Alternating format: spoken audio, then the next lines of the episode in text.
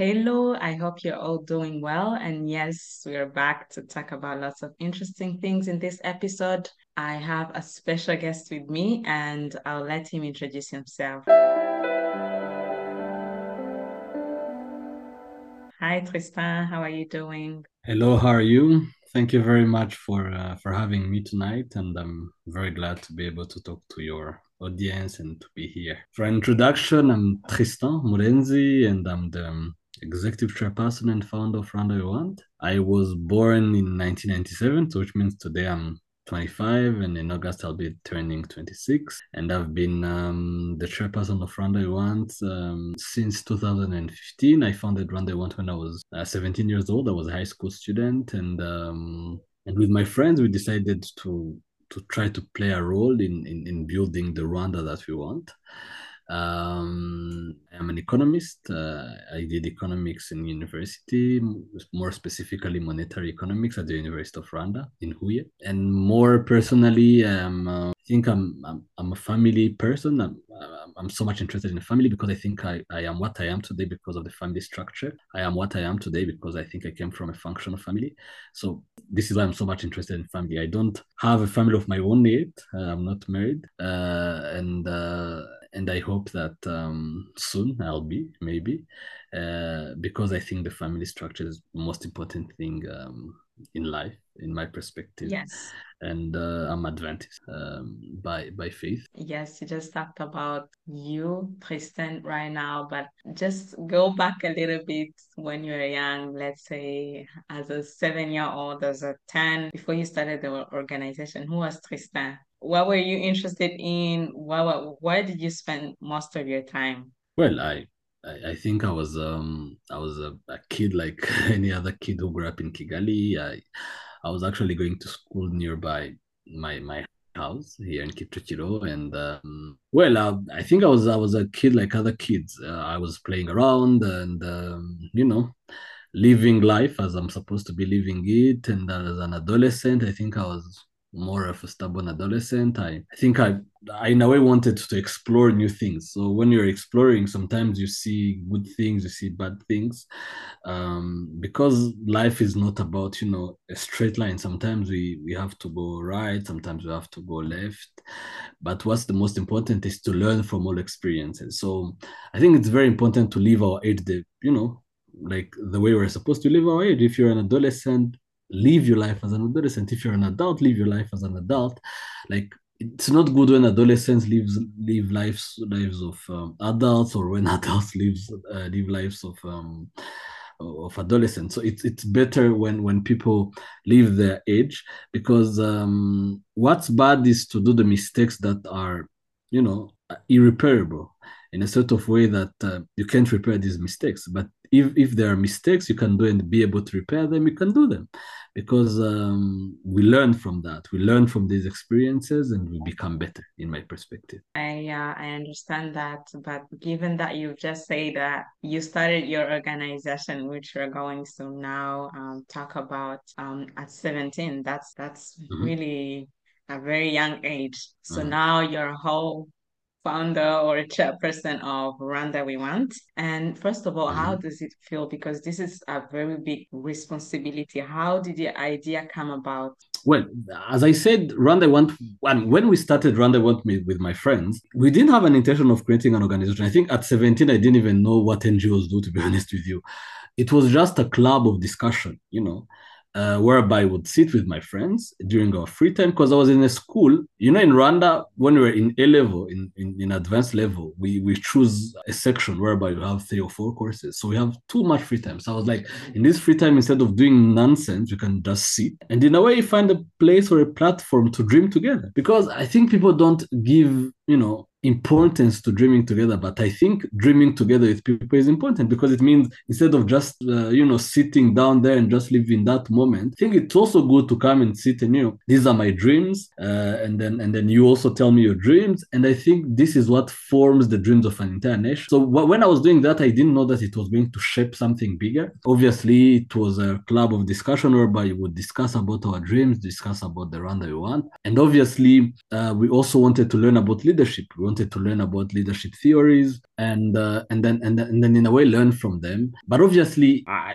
I was young and my friends were young. I was young and naive. Little did I know that you know what we're doing was not enough in a country like ours. So I was born in, in a family of um, of mental health practitioners. My mother was a mental health practitioner, and my father was a mental health practitioner and then my dad passed away in 2016 and then when he passed away i i um, for me it was it was hard but it was also a moment to reflect on the work my dad was doing. So in, in my perspective i wanted in a way to also continue the legacy that he had started uh, of, of, of dealing with people. But it was also a reminder that we cannot work on preparing the next generation of leaders which was what Rwanda was doing at the time without working on the healing side first. Because we we grew up in a, in a, in a country that had a lot of wounds and people were wounded and they didn't know they were wounded mostly the post-genocide generation. Young people born after the genocide they were wounded without knowing they were wounded which is even more dangerous. So i think we had to work on the healing side and then and then later work on the reconciliation side because we're born in a post-genocide nation to be able to to to, to have a more holistic approach if i may call it like that. So obviously when I when I founded Rwanda, I did not have all this in mind. I did not have you know understand all of this. Like you know, uh, we have to do the healing side, and then and after the healing side, do the reconciliation uh, part, and then after the reconciliation part, we do the empowerment part. I didn't understand that. We learned by doing, which is why I, when people say, you know, how does it feel to be the chairperson? How does it feel to be a founder? I think I, I don't know how it feels because in, in a sort of way, I grew up doing this. So I, you know, because because I was I was an adolescent when I started at the age of 17. In a way, me and the team were growing with it. And and then we were learning. Uh, we were not afraid to make mistakes. We would do mistakes and then and then and then learn from them. But most importantly, we were we were always ready to receive advices from people. And we we're also ready to receive critics from people telling, you know, this is what should be right this is what should be wrong. But obviously we i think we had our own beliefs in a way that we had to respect but it was also important to hear other people's perspective. So it's more of a journey uh, that you know we figured out most of the things um, on the way. So, which is why I want to tell young people sometimes you don't know the end. You don't have the end in your mind when you're starting. But what is what is really important is to start. Uh, like for instance, um, you told me you you live in Italy. When I started Rwanda Want in, in with my friends in Glory, little did I know that Rwanda Want was also going to be organizing events in Italy, for instance. And then uh, two years ago, we organized our very first event in Rome. And then I, I remember uh, the event we organized in Rome was the very first event Rwanda was, was organizing abroad. At the end of the event, I thought, wow, you know, something that actually started in a classroom is now doing a sort of impact, if I may call it like that, in a country that is on another continent. And then Six months later, uh, we, we, we did what we call um, an impact assessment report. And then doing that report, I, I realized the impact it had done on the young people had been there in the event. And then I was like, wow, I think an impact was done by a club that was formed in high school that later of course became an organization but this is to tell you that you know i never thought Rwanda was going to to, to do events in Italy to, to, to, to make an impact in Italy or elsewhere. Not, I think even Italy is, is really far away. I didn't even think we were going to do an impact beyond Kigali because I was, you know, I was born in Kigali. But we we ended covering all provinces of the country and now the diaspora.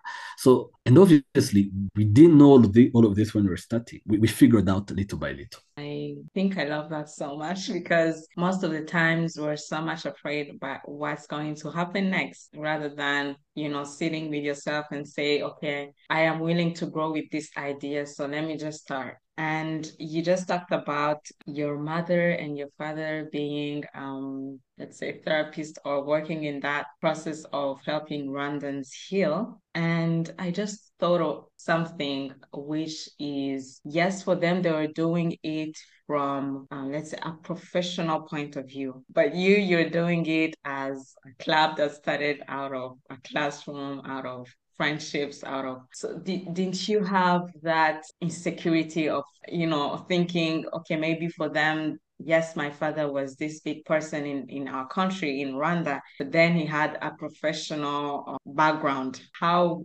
you let's say with your friends were you able to go past that saying this is our passion this is our goal this is our mission even though we do not know we do not have professional um, let's say basis on helping Rwandans heal? Well, th- there is something you should know. In a country like ours, which is a post genocide nation, everyone is invited to contribute.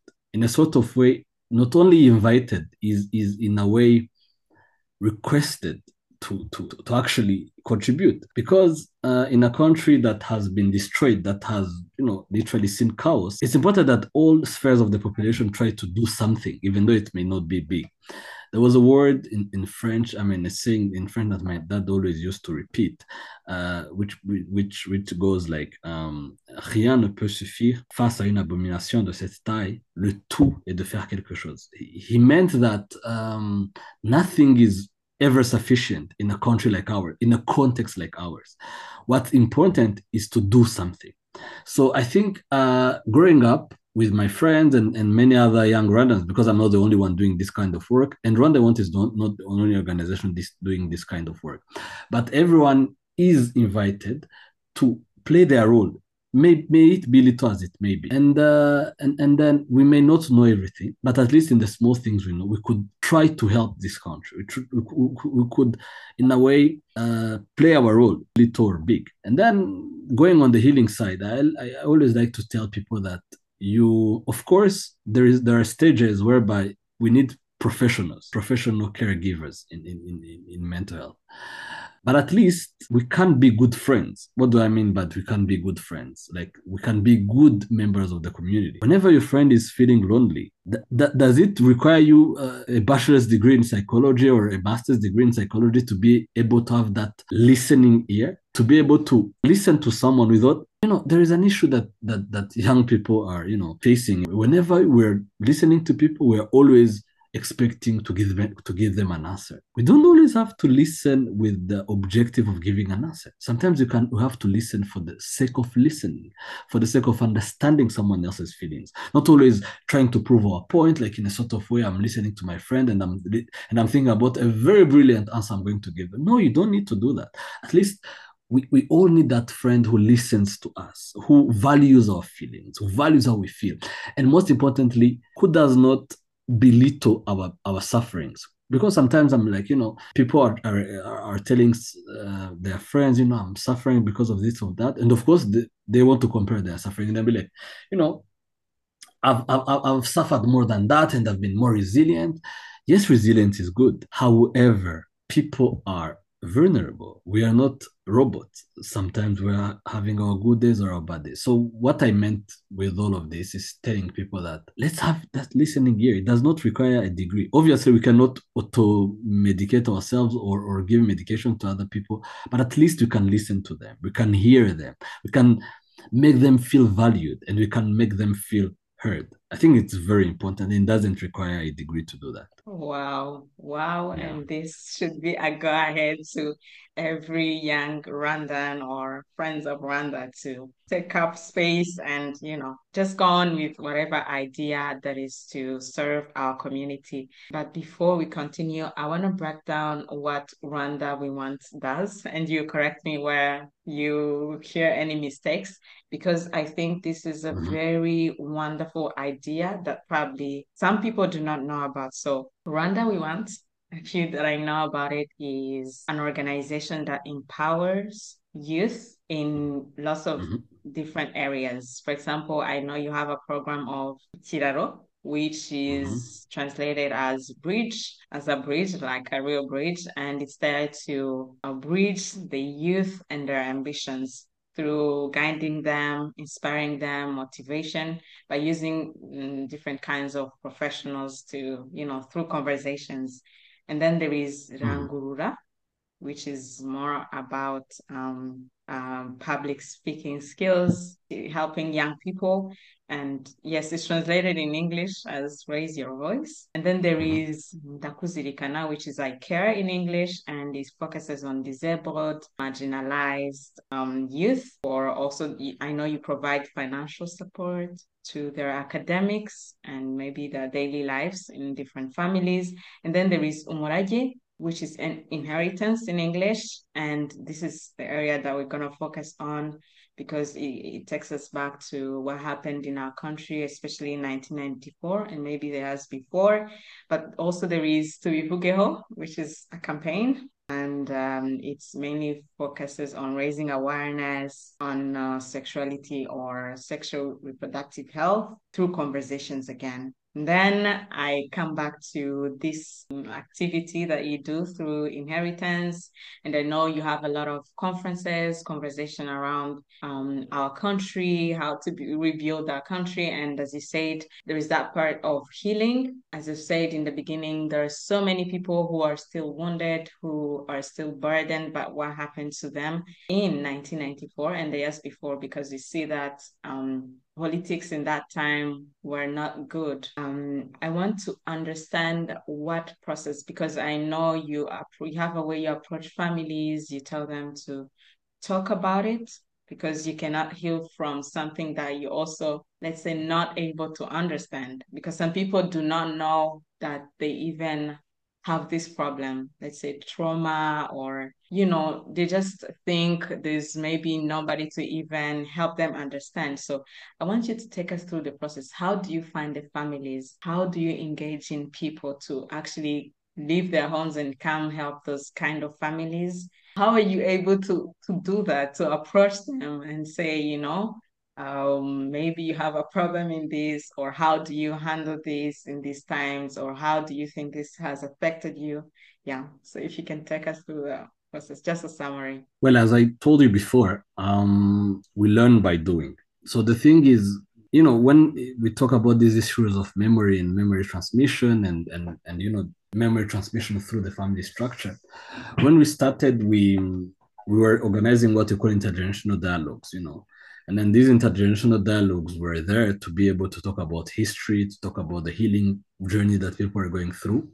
But actually, the way we're doing it, we're just inviting random people on the hill to come and discuss about this history. Obviously, it had it had its own impact, its own impact. But as I told you, we kept we kept on learning, and we realized that bringing people from you know from different families to come and talk about memory, to talk about healing, without being in their own family structure was not enough because whenever someone is healed but is from a dysfunctional families, they relapse again. So with Interpeace, uh, which is our partner, we started what we call the multi-family healing spaces, which were doing a, a almost the same work as what was being done in the inter- intergenerational dialogues.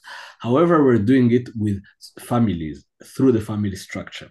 And then whenever we start, we start by the communication side, whereby we, we, we ask families and then we give a sort of protocol or a manual to families to, in a way, help them understand the importance of, of communication in the family. Because so many people don't understand the importance of communication in the family. And then, and then when there is no communication in the family, there cannot be healing in the family because healing starts from the conversation within the family structure. So, and then, and then when we, we are from the communication, but how do we communicate without hurting each other? How do we value, validate all members of the family? So this is what we've been doing through the family structure. And then I think it has been really successful. It was my first time to ever see families together, and then they're not saying, you know, we were healed because Rwanda Want was here. We were healed because Interpeace was here.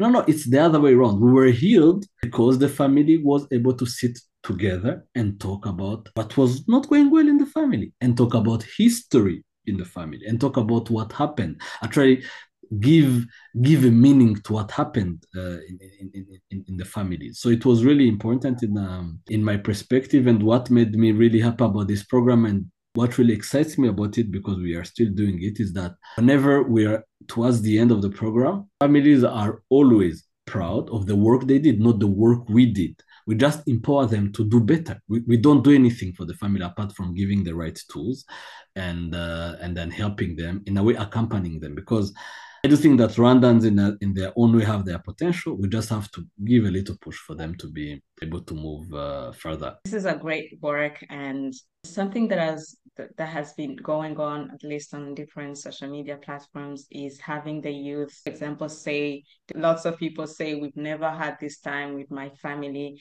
sitting and actually hearing from my direct mother or father, them telling me what actually happened in 1994 or the years before. So, congratulations on this. It's really surprising to see young people engaged in that because we, we maybe um, expect this from people who are older than us or who were there in that time. So, it's a great initiative. And there is actually a book that uh, was launched last week, I think, and I, I I followed it online, so I saw you there. It's called Transmitting Memories in Rwanda. So from an older generation to our generation, which was not there. And do you find any similarities between the book and what you're doing? Well, uh, first of all, I'm, I'm, I'm very proud that um, survivors themselves are trying are, are, starting to give us tips on what to do to transmit memory. Because when we're talking about the transmission of memory uh, it's important when we are given the tips by the holders of that memory. So obviously i've not i'm not i've not yet uh, started reading it. I've been in the launch but um but already have the book and will be able to read it soon.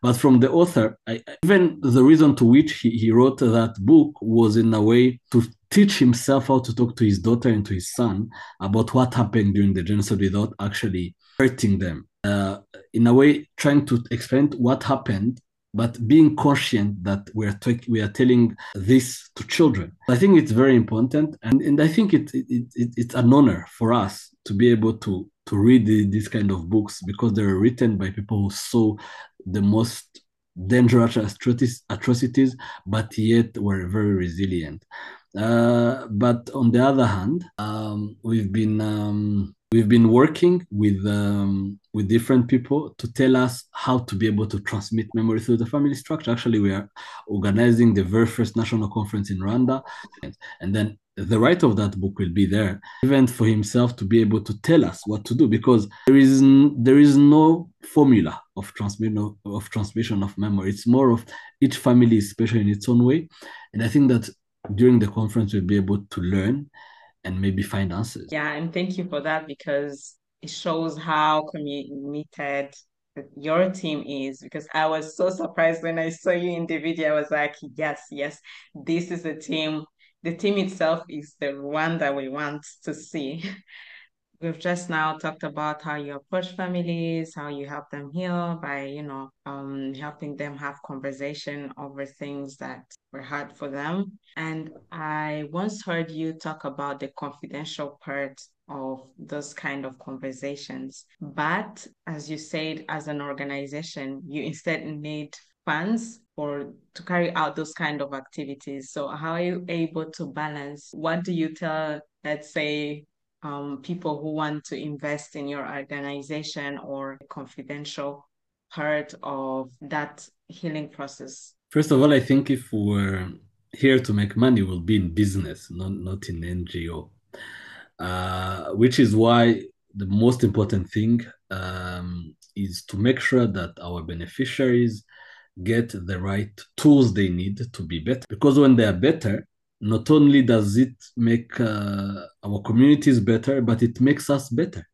Because uh, if the community is a broken community, if a family is a broken family, of course it raises not good citizens. And when a country is filled with bad citizens, obviously we are going to chaos. So I think it's very important to make sure that we do the work, we do the right way. So on the confidentiality part, yes, there, there is this um, aspect whereby NGOs have to take pictures of everything they do, which is good. But the thing is that it has a sort of limit. For instance, um, you know, there is stigma around healing in itself. There is stigma around families going through te- therapy. So obviously, uh, we've had discussions with our partners. For instance, it's even part of the protocol in itself, the way it's written, the protocol of the multi-family healing spaces, whereby we never take pictures, we never record audios of these sessions. What we do actually is that at the end, on the graduation day, when the people wish we can we, we photograph, we do it. But obviously, sometimes people forget that these people they're exposing are people who have children, are people who have a future, are people who are going to be leaders of tomorrow. And then in a way, you see their pictures or I don't know, their their voices of when they're going through therapy. So in a way, people tend some people tend to concentrate more on fundraising instead of doing the work in itself and then and then it backfires. So for me and for my team we believe that the most important thing is to do the work the right way we should do it. And for the funds eventually they come because i don't think rwanda want is facing any financial problem just because we we decided to make some sort of programs confidential because there are some other programs which we publish so much. For instance, our programs on mentorship, our programs on empowerment.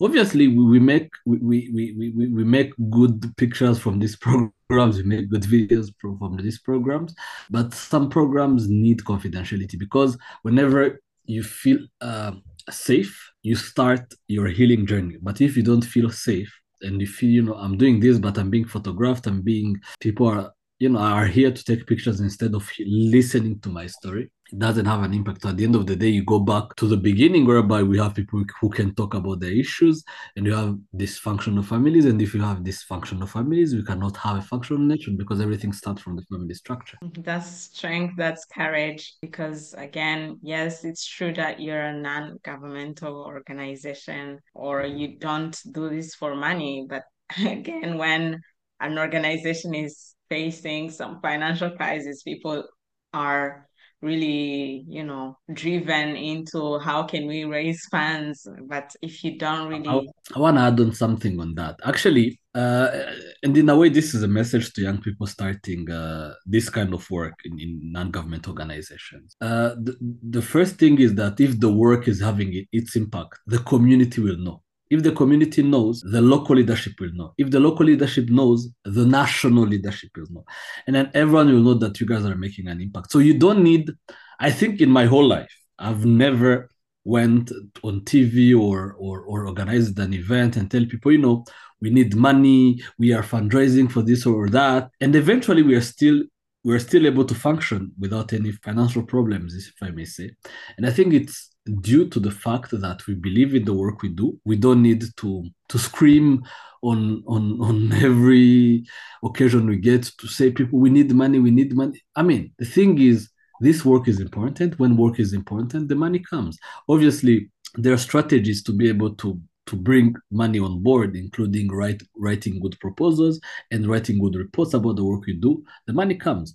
But the fact of people selling sad stories to be able to get money is unethical in my perspective. The, the, the, for instance, we go, we, we take these families, we say, you know, look at a vulnerable family, we need money to be able to help it. It's not right because these are people. These are people who have feelings. These are people who have who have a life and who have a privacy to protect. So I think I think it's really bad to be able to sell other people's stories, uh, because at the end of the day, if we make an impact, the impact will make the fundraising we needed to do. We don't need to say it. The impact will say it for itself. Thank you. I think it, it, this organization is also an example to lots of others who may be, let's say, uh, facing financial crisis. So one thing that I got from what you said is focus on the purpose of the organization, and then everything else we make its own way. And you've just told me or us that in any case people will know people will realize that you're making an, a good impact. Uh, but have there been any negative feedback or discouraging feedback towards what you do as an organization. Yes, you're now supported on a local level, on a national level, maybe, but any kind of discouraging feedback so far? Okay, of course, negative feedbacks are there. Uh, whenever you're doing this kind of work, some people are saying, you know, what you're doing is not what you're supposed to be doing. But to be honest with you, I cannot, even up to now, I can't quote any negative quote because I tend to forget it on purpose. Because if it's a critic positive criticism like you know you are not doing this right i think you should be doing this way. Of course i take that and we try to correct what you're doing.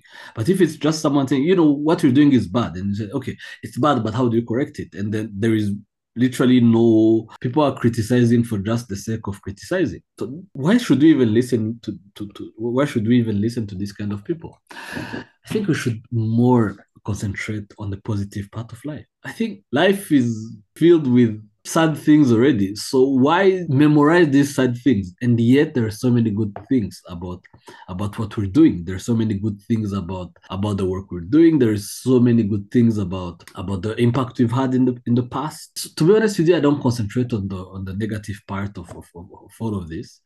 And I think it we should always be like that. Obviously, it hurts in the in the present when someone tells you a negative comment. You know, like for instance, I remember uh, there is uh, there was a comment. Someone was posting about the work we're doing with some other NGOs, and I remember I was reading the comments, and one comment was like, you know, I don't know why why you keep on hyping these guys. Anyway, they are overrated.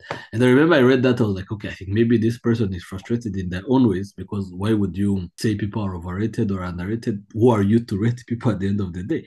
So, but in my perspective, I tend to to to memorize the comments where people are like, you know, keep it up, it's good. It makes us move but if you tend to to listen to this negative criticism which does not have any sense it will drag you down and if it drags you down you won't be able to to do the work you're doing. Whether you're in business whether in politics or anywhere whatever work you're doing learn from people who want to teach you learn from people who want to give you criticism for you to do better but don't listen to people who just criticize you for the sake of criticizing you. That's very true. And honestly, if I am to say as Percid, when I heard, for example, when I saw what was going online during the commemoration week, this this whole month, I just uh, realized I was immediately when I saw some parents' messages saying it's really hard for us to tell stories, when I heard people say most of uh, what I know about Rwanda is what I got from class, I thought about Rwanda We Want and specifically this program called Inheritance. That was what was in my mind. So I hope you guys are encouraged when you see those kind of messages. It's of course a lack of knowledge and how you know do we bridge this uh, gap between those who saw things happening and those who don't know anything. This is where Rwanda We Want becomes a bridge. It's really wanted. And I was like, why is it a non government? It should be a government organization because this is something lots of families want. I personally, if I had a family, I would consult you. So I hope you're encouraged and you're supported in every way that is possible. And this brings me to the last question. How would you like to be supported from people in Rwanda, those who are out of Rwanda? I just talked about the fact that you're also um, expanding it to areas which are around Rwanda, those are very far from Rwanda. So how would you like to be supported as an organization?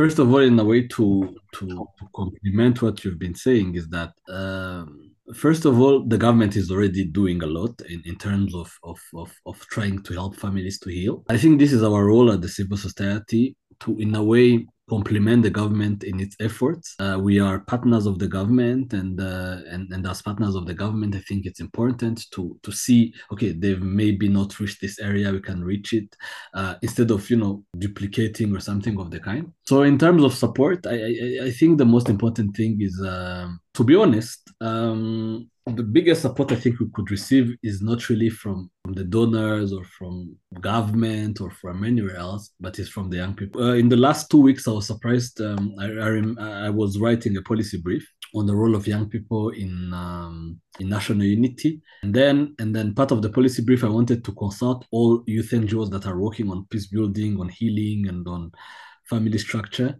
And then I remember I asked my office to give me a list of these NGOs and I realized there were only four that work on that, like NGOs that are led by post genocide youth, like in a way by young people. And in the four, uh, Rwanda Want included, there was only one that was led by by a girl, unfortunately. Uh, and and then and then I was like, I think if we're more, the work will be easier. I don't want to tell people, you know, we the support we need is we need money or what. I think we need more initiative to be able to because Rwanda Want cannot, you know, be in all parts of the country. We cannot be in all parts of the diaspora. But if we had more, we already have some. But if we had more, uh, and then I think, and, and I think this is to tell young people that there is still so much work to do in healing. There is still much work to do in, in, in, in this reconstruction journey that we're doing, there is still much more to be do, done in empowerment. So I'm, I'm actually calling on young people to have initiatives, uh, whether they're social businesses, whether they, whether they're NGOs, to come and, and, and, be able to, to complement us and, and, and to be able to start the new things instead of just being here and, and calling partners, you know, to come and, and give us money, I'm, I'm actually here trying to call young people to start initiatives and, and mostly young people in the diaspora because at least for us here in Rwanda, we have so many spaces whereby we can learn about our history, whereby we can support each other peer to peer. But I've like I had the opportunity to meet the diaspora, the Rwandan diaspora in different parts of Africa, in different parts of Europe, in different parts of Asia, in different parts of America. And I realized there are no initiatives, in, you know, they are, but there are few. Uh, that actually bring young Rwandans together, mostly the post-genocide youth, to talk about this history of ours, to talk about the healing side, to, you know, and and and and the biggest support you could give us you guys in the diaspora is is actually to start initiatives there and then do the work. And then and then obviously wherever Rwanda Want is able to support we'll be able to support this kind of organizations. Of course we don't have too much means but I remember my father used to say a word in Kinyarwanda that, that, that, that is very powerful byose ariko which means we don't have everything. We don't have we are not very rich but we have a big heart. Uh, so I think uh, when we can't give resources we can give advices. When we can't give advices we can at least uh, say you know keep it up which is a word that that helps sometimes whenever people are feeling down and someone tells them keep it up it's important so the biggest support you can receive from you guys is is, is, is to have more initiatives like like like these ones in Rwanda. And I love the fact that you're you're willing to help those who are gonna start initiatives. I'm personally inspired and I am very grateful that we just had this conversation. I hope those who will hear from you will also approach you, want to take part in lots of other activities that you are engaged in as an organization. And yeah, let's keep in touch. You or those who want to also start initiatives, they can reach out to you through your Instagram, Tristan Murenzi, and mm-hmm. same with Twitter. And yeah, let's just uh, or those who don't have anything, who think they're not able to do anything, they can of course say keep it up or just come for encouragement, as you just said. Thank you. Thank you for accepting my invitation and thank you for what you're doing with your whole team. Personally, I don't want to say an investor, but this is a great project. This is a great program organization that every Rwandan should actually support because we need that. We need that from um, our families, as a society, as a community. And I hope you guys will be able to get all the support that you deserve. You're doing a great work. Let no one tell you otherwise. And yeah, I support you and I love what you do. Thank bye you. Bye Keep up the good work as well.